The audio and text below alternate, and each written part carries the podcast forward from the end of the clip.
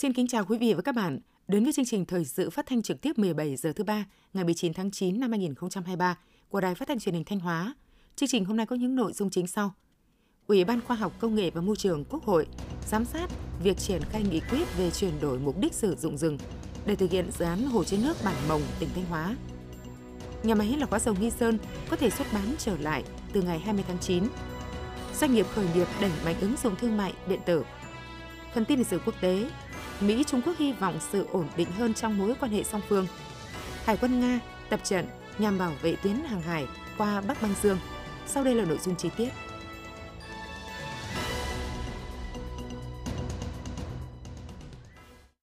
Thưa quý vị, ngày 19 tháng 9, đoàn giám sát của Ủy ban Khoa học, Công nghệ và Môi trường của Quốc hội do đồng chí Nguyễn Thị Lệ Thủy, Phó chủ nhiệm Ủy ban làm trưởng đoàn, đã có sự giám sát việc triển khai nghị quyết về chuyển đổi mục đích sử dụng rừng để thực hiện dự án hồ chứa nước Bản Mồng, tỉnh Thanh Hóa. Đồng chí Mai Xuân Liêm, Ủy viên Ban Thường vụ tỉnh ủy, Phó Chủ tịch Ủy ban nhân dân tỉnh tiếp và làm việc với đoàn. Phục vụ dự án hồ chứa nước Bản Mồng, tỉnh Thanh Hóa phải di rời, bố trí tái định cư cho 119 hộ dân chuyển mục đích sử dụng hơn 586 ha rừng. Đến nay, tỉnh Thanh Hóa đã giả soát chuẩn bị đủ quỹ đất để trồng rừng thay thế diện tích chuyển đổi của dự án. Ủy ban dân tỉnh đã phê duyệt phương án nộp tiền trồng rừng thay thế với tổng số tiền 74,2 tỷ đồng. Hiện trạng khu vực rừng bị ảnh hưởng cần phải chuyển mục đích sử dụng khi thực hiện dự án trên địa bàn tỉnh Thanh Hóa vẫn đang được bảo vệ nguyên trạng theo quy định. Đối với việc ổn định đời sống cho 119 hộ dân với 430 nhân khẩu phải di rời, huyện Như Xuân đã quy hoạch và bố trí quỹ đất tái định cư. Chủ đầu tư và các đơn vị có liên quan đã hoàn thành cắm mốc, đo đạc, lập bản đồ địa chính, khu tái định cư diện tích hơn 338 ha, tổ chức lập và phê duyệt đồ án quy hoạch chi tiết phân khu chức năng khu dân cư nông thôn cho khu vực bố trí tái định cư với diện tích 18,9 ha. Làm rõ thêm những nội dung đoàn giám sát yêu cầu, Phó Chủ tịch Ủy ban dân tỉnh Mai Xuân Liêm nhấn mạnh, mặc dù phần công trình đầu mối dự án hồ chứa nước Bản Mồng nằm trên địa bàn tỉnh Nghệ An, một phần khu vực ngập nước trên địa bàn huyện Như Xuân, tuy nhiên xác định đây là công trình lớn của quốc gia nên tỉnh Thanh Hóa sẽ phối hợp chặt chẽ với tỉnh Nghệ An và các bộ ngành liên quan triển khai thực hiện các hợp phần được giao ngay sau khi có quyết định điều chỉnh đầu tư của chính phủ, đảm bảo tiến độ dự án. Tỉnh cũng đã giao nhiệm vụ cho các sở ngành có liên quan và Ủy ban dân huyện Như Xuân chuẩn bị các điều kiện để thực hiện các nhiệm vụ được giao. Phó chủ nhiệm Ủy ban Khoa học Công nghệ và Môi trường của Quốc hội Nguyễn Thị Lệ Thủy đánh giá cao các sở ngành huyện Như Xuân và Ủy ban dân tỉnh Thanh Hóa trong phối hợp thực hiện các hợp phần của dự án, đồng thời đề nghị tỉnh Thanh Hóa ra soát lại diện tích trồng rừng thay thế, hoàn thiện các thủ tục về bố trí tái định cư cho người dân bị ảnh hưởng. Đoàn đã tiếp thu các kiến nghị đề xuất của tỉnh Thanh Hóa, huyện Như Xuân và các đơn vị liên quan để báo cáo Quốc hội và phối hợp với Bộ Nông nghiệp Phát triển Nông thôn giải quyết những vướng mắc tạo điều kiện để đẩy nhanh tiến độ của dự án. Thưa quý vị và các bạn, đề án 06 được xác định là đề án có ý nghĩa rất quan trọng, là bước đột phá chiến lược phục vụ tiến trình chuyển đổi số quốc gia. Trong thời gian qua, các ngành, các cấp, các địa phương trên địa bàn tỉnh đã nỗ lực triển khai thực hiện đề án và bước đầu đem lại hiệu quả đáng ghi nhận. Với mục tiêu ứng dụng cơ sở dữ liệu quốc gia về dân cư, hệ thống định danh và xác thực điện tử, thẻ căn cước công dân gắn chip điện tử trong công cuộc chuyển đổi số quốc gia đến năm 2025, tỉnh Thanh Hóa đang tiếp tục đẩy mạnh thực hiện đề án 06, đảm bảo tiến độ đề ra. Phóng viên Lê Nụ có bài phản ánh đẩy mạnh thực hiện đề án 06 về chuyển đổi số quốc gia. Công tác triển khai thực hiện đề án 06 trên địa bàn tỉnh 6 tháng đầu năm 2023 được quan tâm chỉ đạo thực hiện quyết liệt hiệu quả. Các nhiệm vụ đề án thuộc trách nhiệm của địa phương cơ bản được tổ chức thực hiện nghiêm túc, đảm bảo tiến độ theo lộ trình đề ra. Đến nay, tỉnh Thanh Hóa đã triển khai tiếp nhận xử lý giải quyết hồ sơ của 25 trên 25 dịch vụ công thiết yếu theo đề án 06. Số lượng thủ tục hành chính cung cấp dịch vụ công trực tuyến của tỉnh là 955 thủ tục – đã tích hợp đồng bộ công khai trên Cổng Dịch vụ Công Quốc gia và Cổng Dịch vụ Công tỉnh 955 dịch vụ, đạt tỷ lệ 100%. Tỷ lệ người dân truy cập, đăng ký tài khoản dịch vụ công được nâng lên, tỷ lệ người dân sử dụng căn cước công dân gắn chip điện tử trong khám chữa bệnh và tỷ lệ tra cứu thành công thông tin trong cơ sở dữ liệu quốc gia về dân cư tăng qua từng tháng. Ông Trịnh Văn Hà, Giám đốc Bảo hiểm xã hội huyện Nga Sơn, tỉnh Thanh Hóa nói. Đề án 06 ờ, về cải cách thủ tục hành chính, ứng dụng công nghệ thông tin và chuyển đổi số, à, Bảo hiểm xã hội à, huyện Nga Sơn đã phối hợp với lại à, công an huyện đồng bộ cơ sở dữ liệu quốc gia về dân cư. Hiện nay trên địa bàn huyện Nga Sơn thì đồng bộ cơ sở dữ liệu được tới 96% người dân tham gia bảo hiểm y tế đồng bộ được với cơ sở dữ liệu quốc gia về dân cư. Đối với cơ sở khám bệnh thì việc ứng dụng công nghệ thông tin và chuyển đổi số thì đối với người dân đi khám chữa bệnh thì không cần phải mang thẻ giấy đi và thực hiện khám chữa bệnh bằng căn cước công dân. Việc cải cách thủ tục hành chính, rồi chuyển đổi số, ứng dụng công nghệ thông tin vào cái việc cấp thẻ bảo hiểm y tế đã tạo rất là nhiều thuận lợi cho người dân khi tham gia và thụ hưởng các chính sách về bảo hiểm y tế. Với vai trò là cơ quan thường trực thực hiện đề án 06, Công an tỉnh luôn thể hiện quyết tâm và vai trò tiên phong gương mẫu đi đầu trong triển khai thực hiện các nhiệm vụ của đề án gắn với thực hiện có hiệu quả nhiệm vụ chuyển đổi số trong lực lượng công an nhân dân. Tính đến ngày 19 tháng 7 năm 2023, tỉnh Thanh Hóa đã hoàn thành việc cấp căn cước công dân chính thức về đích trong chiến dịch thu nhận hồ sơ cấp căn cước công dân gắn chip điện tử cho công dân với hơn 3,4 triệu hồ sơ được thu nhận, trong đó đã trả hơn 2,9 triệu thẻ căn cước công dân. Đối với việc cấp tài khoản định danh điện tử, đến ngày 27 tháng 7 năm 2023, toàn tỉnh đã thu nhận hơn 2,2 triệu hồ sơ, vượt chỉ tiêu Bộ Công an gần 700.000 hồ sơ, trong đó đã kích hoạt được hơn 1,6 triệu tài khoản, đạt tỷ lệ hơn 97,7%. Thượng tá Lê Hồng Thái, trưởng phòng quản lý hành chính về trật tự xã hội công an tỉnh Thanh Hóa cho biết. Yêu cầu ờ, công an các địa phương đảm bảo dữ liệu dân cư đúng đủ sạch sống, ờ, đáp ứng các yêu cầu khi người dân thực hiện các thủ tục hành chính và ờ, đẩy mạnh các dịch vụ công trên môi trường điện tử để người dân tiếp tục tiếp cận các dịch vụ công một cách thuận lợi nhất.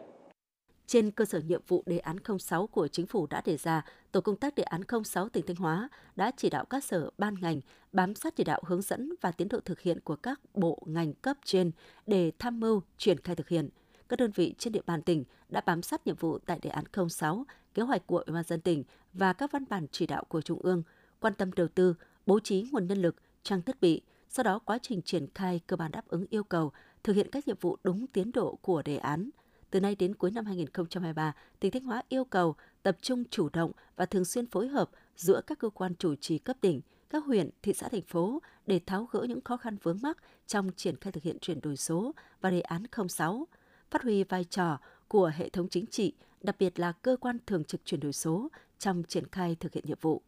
Các cơ quan đơn vị địa phương triển khai thực hiện tốt nhiệm vụ trong những tháng còn lại của năm 2023 với tinh thần quyết tâm cao nhất.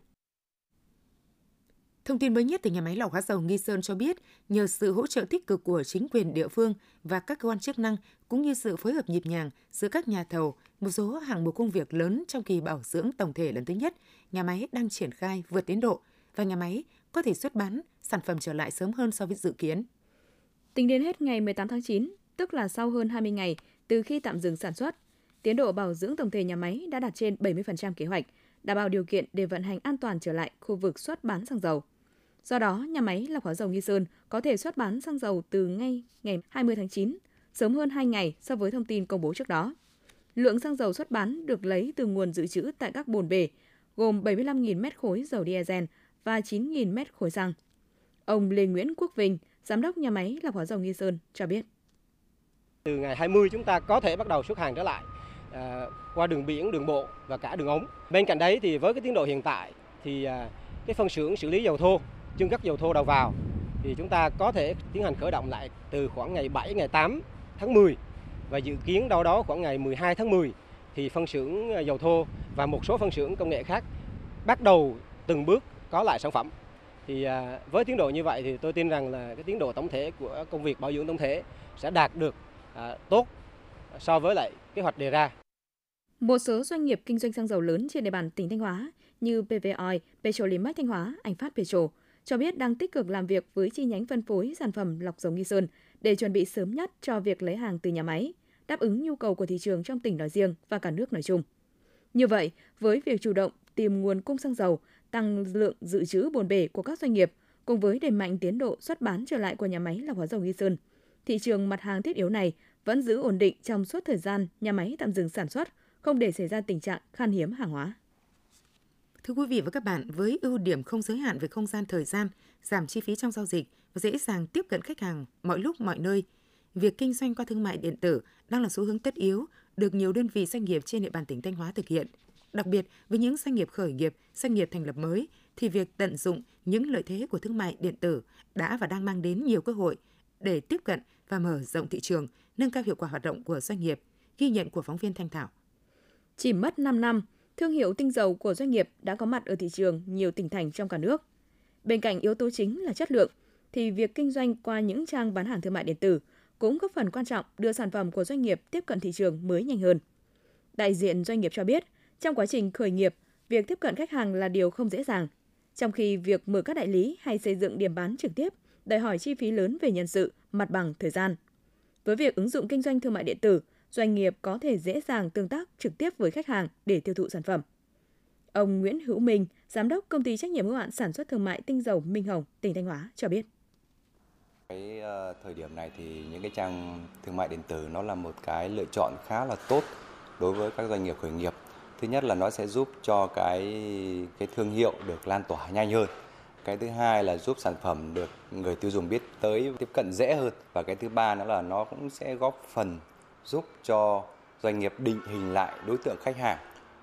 Nhiều doanh nghiệp khởi nghiệp nhận định thương mại điện tử ngày càng đem đến nhiều tiện ích vượt trội.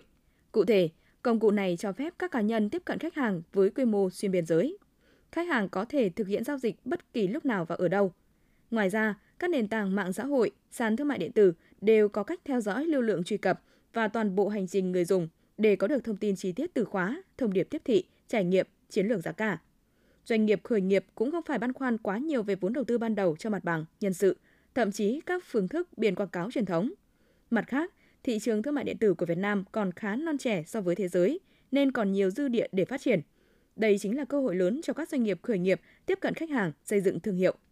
Ông Hoàng Khánh Dương, Giám đốc Chiến lược Học viện Doanh nhân iVietE Solution nói. Ở theo thống kê thì trong ừ, 3 năm tới thì cái thương mại điện tử nó sẽ tăng gấp đôi so với bây giờ và từ giờ năm 2030 thì nó có thể tăng gấp 4 lần. Đấy. Và ờ, với các cái doanh nghiệp ờ, mới khởi nghiệp thì cái việc mà ứng dụng thương mại tử thì nó đóng vai trò rất là quan trọng và nếu mà chúng ta bán hàng tốt ở trên online thì chúng ta có thể là mở rộng một cái thị trường của mình ví dụ các bạn ở Thanh Hóa thì có thể là ờ, bán thêm được ở các tỉnh thành khác thậm chí là chúng ta mở rộng ở thị trường Việt Nam hoặc là quốc tế đấy từ đó chúng ta có thể là uh, tăng được cái trải nghiệm của khách hàng Hiện nay, tỉnh Thanh Hóa đang có nhiều hoạt động tập huấn, hướng dẫn kỹ năng về thương mại điện tử cho doanh nghiệp, đồng thời hỗ trợ kết nối thông tin giúp doanh nghiệp đưa sản phẩm lên các sàn thương mại điện tử. Đây sẽ là điều kiện thuận lợi giúp doanh nghiệp ứng dụng thương mại điện tử để mở rộng sản xuất kinh doanh. Tuy nhiên, bên cạnh sự đồng hành, hỗ trợ của phía cơ quan quản lý nhà nước, mỗi doanh nghiệp cũng cần chủ động học hỏi, nắm bắt xu hướng công nghệ, trau dồi các kỹ năng bán hàng trên không gian mạng, từ đó thích ứng và khai thác tốt loại hình kinh doanh này. Kinh tế tập thể, hợp tác xã có vai trò quan trọng trong chuyển dịch cơ cấu cây trồng vật nuôi, là tiền đề quan trọng góp phần thúc đẩy kinh tế xã hội phát triển, tạo việc làm tăng thu nhập, xóa đói giảm nghèo bền vững vùng đồng bào dân tộc thiểu số miền núi Thanh Hóa. Đến nay, trên địa bàn tỉnh có 806 hợp tác xã nông nghiệp, trong đó có 756 hợp tác xã nông nghiệp đang hoạt động và 50 hợp tác xã tạm ngừng hoạt động, 80 hợp tác xã nông nghiệp ứng dụng công nghệ cao trong sản xuất,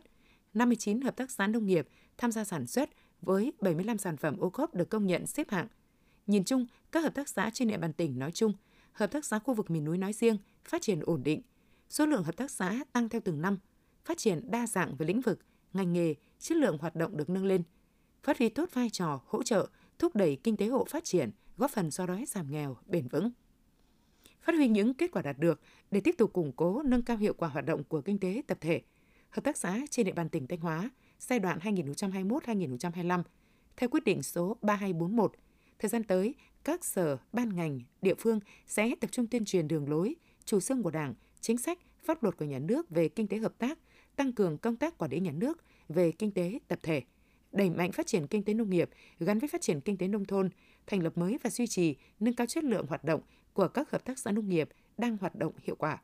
Tổ chức triển khai thực hiện có hiệu quả các cơ chế chính sách, hỗ trợ phát triển hợp tác xã nông nghiệp, xây dựng và nhân rộng mô hình hợp tác xã nông nghiệp ứng dụng công nghệ cao, có sản phẩm gắn với chuỗi giá trị phát triển bền vững. Theo báo cáo của Sở Nông nghiệp và Phát triển Nông thôn, toàn tỉnh có 6.512 tàu cá khai thác thủy sản, hoạt động vùng bờ hơn 4.300 chiếc, vùng lộng là 975 chiếc. Cùng với đó, cơ cấu nghề khai thác thủy sản trong tỉnh rất đa dạng, như nghề lưới kéo chiếm 30,8% tổng số tàu cá, nghề lưới vây chiếm 3,5%, nghề lưới dê chiếm 23,7%, nghề câu chiếm 5,6%, nghề chụp chiếm 6,6%, hậu cần chiếm 2,5%, nghề lồng bẫy và nghề khác chiếm 27,3%. số lao động tham gia trực tiếp trên biển là 24.500 lao động.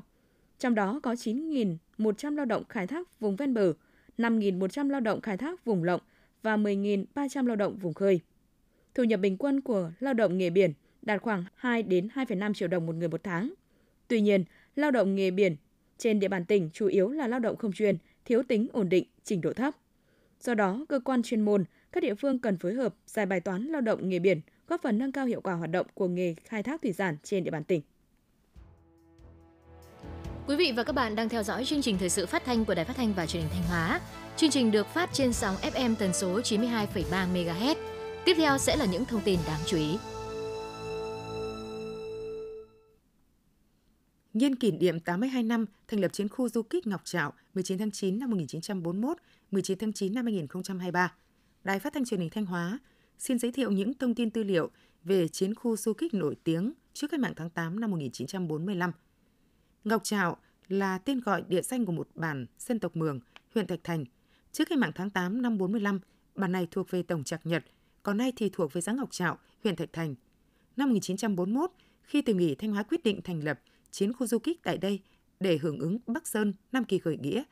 thì từ đó đến nay vẫn gọi là chiến khu du kích Ngọc Trạo. Chiến khu du kích Ngọc Trạo nằm về phía bắc tỉnh Thanh Hóa, cách huyện Lị Kim Tân Thạch Thành khoảng gần 15 km.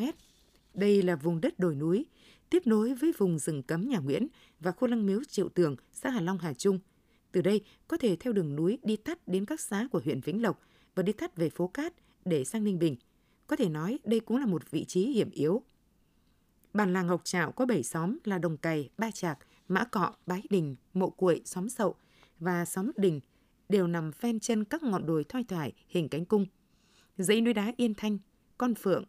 đồi Ông Thánh, đồi Ao nằm chắn về phía đông, đồi Ma Màu, Trạch Lòi, đồi Giềng, Mã Năng bao quanh phía bắc, đồi Mã Cọ, Tai Voi, đồi Sậu viên theo hình vòng cung và khép lại ở phía tây.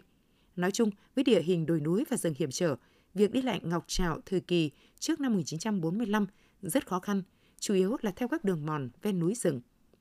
Từ sau hòa bình lập lại đến nay, nhà nước đã khai phá, mở mang con đường từ huyện Lị Kim Tân đến trên khu cách mạng Ngọc Trạo. Vì vậy mà các phương tiện ô tô xe máy, xe đạp đều đi lại được thuận tiện. Báo cáo của huyện ủy Bá Thước cho thấy, từ đầu nhiệm kỳ đến tháng 8 năm 2023, huyện đã cử 11 cán bộ đi đào tạo trình độ cao cấp lý luận chính trị,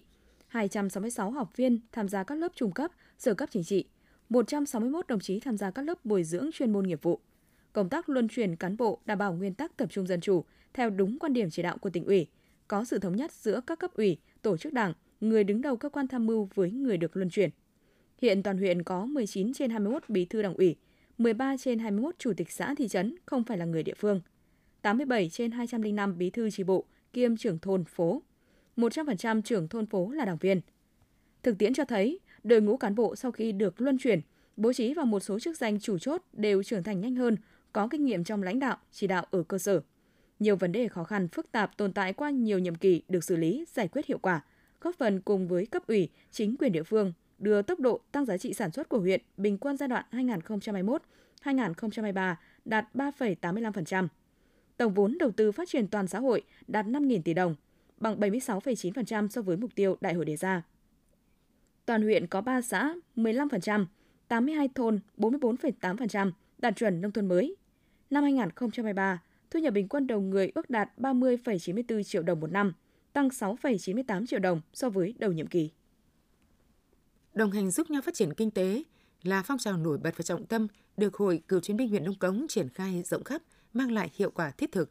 Với sự hỗ trợ của tổ chức hội, nhiều hội viên cựu chiến binh đã vượt khó vươn lên, trở thành những tấm gương điển hình trong sản xuất kinh doanh. Thực hiện tốt phong trào giúp nhau giảm nghèo bền vững, làm giàu hợp pháp, tham gia tích cực và có hiệu quả các chương trình phát triển kinh tế ở địa phương giai đoạn 2017-2022. Chất lượng cuộc sống sinh hoạt của hội viên cựu chiến binh huyện Đông Cống ngày càng được nâng cao. Mức sống có sự chuyển biến nhanh và cao hơn mức sống của cộng đồng dân cư ở địa phương.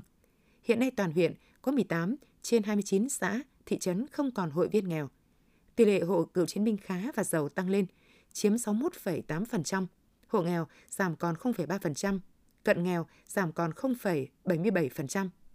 Đây là kết quả rất phấn khởi, thể hiện sự đồng hành của các cấp hội và sự nỗ lực phấn đấu vươn lên của mỗi hội viên. Thực hiện phong trào giúp nhau giảm nghèo bền vững làm giàu hợp pháp, tham gia tích cực và có hiệu quả các chương trình phát triển kinh tế ở địa phương giai đoạn 2017-2022. Các cấp hội đã triển khai rất tích cực và hiệu quả, nên đã thu hút được đông đảo hội viên tham gia, phát huy được ý chí và tiềm năng của hội viên cựu chiến binh, đồng thời huy động được nhiều nguồn lực để thực hiện. Từ phong trào đã xuất hiện nhiều tấm gương cựu chiến binh hăng hái thi đua lao động sản xuất kinh doanh. Nhiều mô hình điển hình tiên tiến tiếp tục được duy trì và nhân rộng. Phát huy hiệu quả của phong trào, các cấp hội tiếp tục triển khai sâu rộng với nhiều giải pháp phù hợp, đồng thời tranh thủ tối đa sự ủng hộ giúp đỡ của cấp ủy chính quyền địa phương. Qua đó, khẳng định vai trò của Hội cựu chiến binh trên mặt trận chống đói nghèo, đóng góp vào công cuộc xây dựng và phát triển quê hương. Đồn biên phòng cửa khẩu quốc tế Nam Mèo được giao quản lý bảo vệ biên giới dài 37,376 km, tiếp giáp với huyện Viêng Say, tỉnh Hủa Phan, Lào. Quản lý đảm bảo an ninh trật tự địa bàn hai xã biên giới với tổng 1.741 hộ trên 7.287 nhân khẩu, gồm 4 dân tộc Kinh, Thái, Mường Mông. Để nâng cao chất lượng công tác biên phòng, xây dựng mối quan hệ đoàn kết hữu nghị hai bên biên giới. Những năm qua, Đảng ủy, chỉ huy đơn vị luôn quan tâm, tạo điều kiện để cán bộ chiến sĩ học tập, nâng cao trình độ ngoại ngữ, tiếng nước láng giềng, tiếng đồng bào các dân tộc trên biên giới.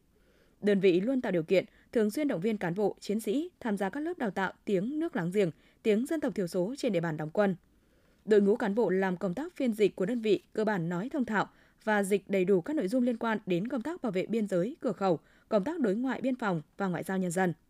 Hiện tại, đồn biên phòng cửa khẩu quốc tế Nam Mèo có 42 cán bộ được đào tạo qua các lớp ngắn hạn tiếng Anh, tiếng Lào, 13 đồng chí sử dụng thành thạo các tiếng dân tộc Thái, Mường, Mông.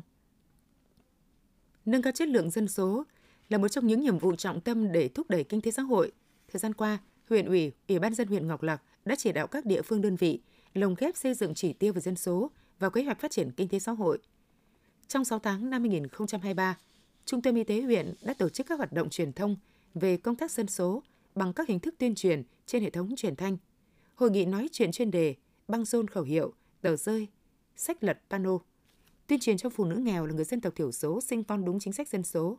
Lồng ghép truyền thông về công tác xã hội hóa, phương tiện tránh thai và hàng hóa sức khỏe sinh sản thuộc đề án 818 hướng dẫn chăm sóc sức khỏe sinh sản cho phụ nữ trẻ em gái trên địa bàn 21 trên 21 xã, thị trấn. Để có được những kết quả trên, cùng với sự quan tâm vào cuộc của huyện, Ban Giám đốc Trung tâm Y tế huyện chỉ đạo phòng dân số, truyền thông giáo dục sức khỏe, tổ chức tốt các hoạt động chuyên môn, đặc biệt là đợt cao điểm truyền thông, vận động, cung cấp dịch vụ chăm sóc sức khỏe sinh sản kế hóa gia đình, tăng cường công tác tuyên truyền trên hệ thống truyền thanh xã, thị trấn.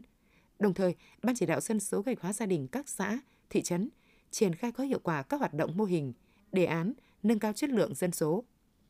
Để phát huy những kết quả đạt được, khắc phục những khó khăn tồn tại, huyện Ngọc Lặc tiếp tục phối hợp chặt chẽ giữa các cấp, ngành, tổ chức đoàn thể trong công tác tuyên truyền, vận động nhân dân thực hiện chính sách dân số, tăng cường truyền thông sâu rộng đến các tầng lớp nhân dân về chủ trương chính sách của Đảng, Nhà nước về công tác dân số trong tình hình mới, biểu dương người tốt việc tốt trong thực hiện chính sách dân số, tổ chức các lớp tập huấn, nâng cao năng lực cho đội ngũ cán bộ làm công tác dân số ở cơ sở để thực hiện tốt chức năng tham mưu cho cấp ủy Đảng, chính quyền về công tác dân số và phát triển. Tiếp tục làm tốt công tác y tế, chăm sóc sức khỏe nhân dân, đảm bảo cung cấp dịch vụ, chăm sóc sức khỏe sinh sản và kế hóa gia đình an toàn, có chất lượng, góp phần nâng cao chất lượng dân số trong tình hình mới. Nhà máy Thủy điện Trung Sơn Quan Hóa là công trình thủy điện đầu tiên tại Việt Nam được Ngân hàng Thế giới WB hỗ trợ tiền dụng. Với sự giúp đỡ của các chuyên gia WB trong suốt quá trình đầu tư, xây dựng và vận hành, ngoài nhiệm vụ cung ứng điện, nhà máy phải đáp ứng các tiêu chuẩn khắt khe nhất về môi trường, an toàn đập, an toàn cho hạ du và an sinh xã hội. Do đó, công tác bảo dưỡng, sửa chữa thiết bị luôn được công ty trách nhiệm hữu hạn một thành viên Thủy điện Trung Sơn thực hiện đúng kế hoạch nhằm đảm bảo nhà máy vận hành an toàn, nhất là trong mùa mưa lũ. Được đưa vào vận hành năm 2017, đến nay các hệ thống thiết bị của nhà máy Thủy điện Trung Sơn đang vận hành an toàn và tin cậy. Trong 2 năm 2022-2023, đơn vị đã thực hiện đại tu 4 tổ máy H1, H2, H3 và H4 theo phương pháp ACM – các tổ máy từ H1 đến H4 của nhà máy hiện đang vận hành ổn định, đáp ứng được yêu cầu huy động của Trung tâm Điều độ Hệ thống Điện Quốc gia. Trong các năm từ 2019-2023, lượng mưa thấp hơn trung bình nhiều năm. Lưu lượng nước về hồ thấp, do đó hầu hết thời gian nhà máy phải vận hành phát điện với cao trình mực nước hồ dưới mực nước chết, cao trình 150 m. Ảnh hưởng tuổi thọ của các tổ máy, hiệu quả phát điện cũng như việc duy trì lưu lượng và tổng thời gian xả trong mùa cạn. Do đó, Tổng công ty Phát điện 2 đề nghị đơn vị tiếp tục thường xuyên kiểm tra, bảo dưỡng các tổ máy, sớm xây dựng kế hoạch công việc bảo dưỡng, sửa chữa thiết bị liên quan để kịp thời chủ động thực hiện. Theo đại diện công ty trách nhiệm hữu hạn một thành viên Thủy điện Trung Sơn, để đảm bảo nhà máy vận hành an toàn, hiệu quả, đơn vị luôn chú trọng tuân thủ quy trình bảo dưỡng, bảo trì theo đúng kế hoạch. Từ hiện trạng kỹ thuật các hệ thống thiết bị tại nhà máy, đơn vị đã xây dựng kế hoạch bảo dưỡng thiết bị năm 2024. Hiện công ty đã khảo sát kỹ thuật và lập phương án kỹ thuật sửa chữa, bảo dưỡng thiết bị theo phương pháp ACM cho tổ máy H1 và H2. Các tổ máy khác sẽ lần lượt được tiến hành bảo dưỡng định kỳ theo đúng lịch trình. Thưa quý vị và các bạn, ngõ 118 đường Thành Thái, phường Đông Thọ có vị trí tiếp giáp với khu đô thị mới ven sông Hạc, thành phố Thanh Hóa.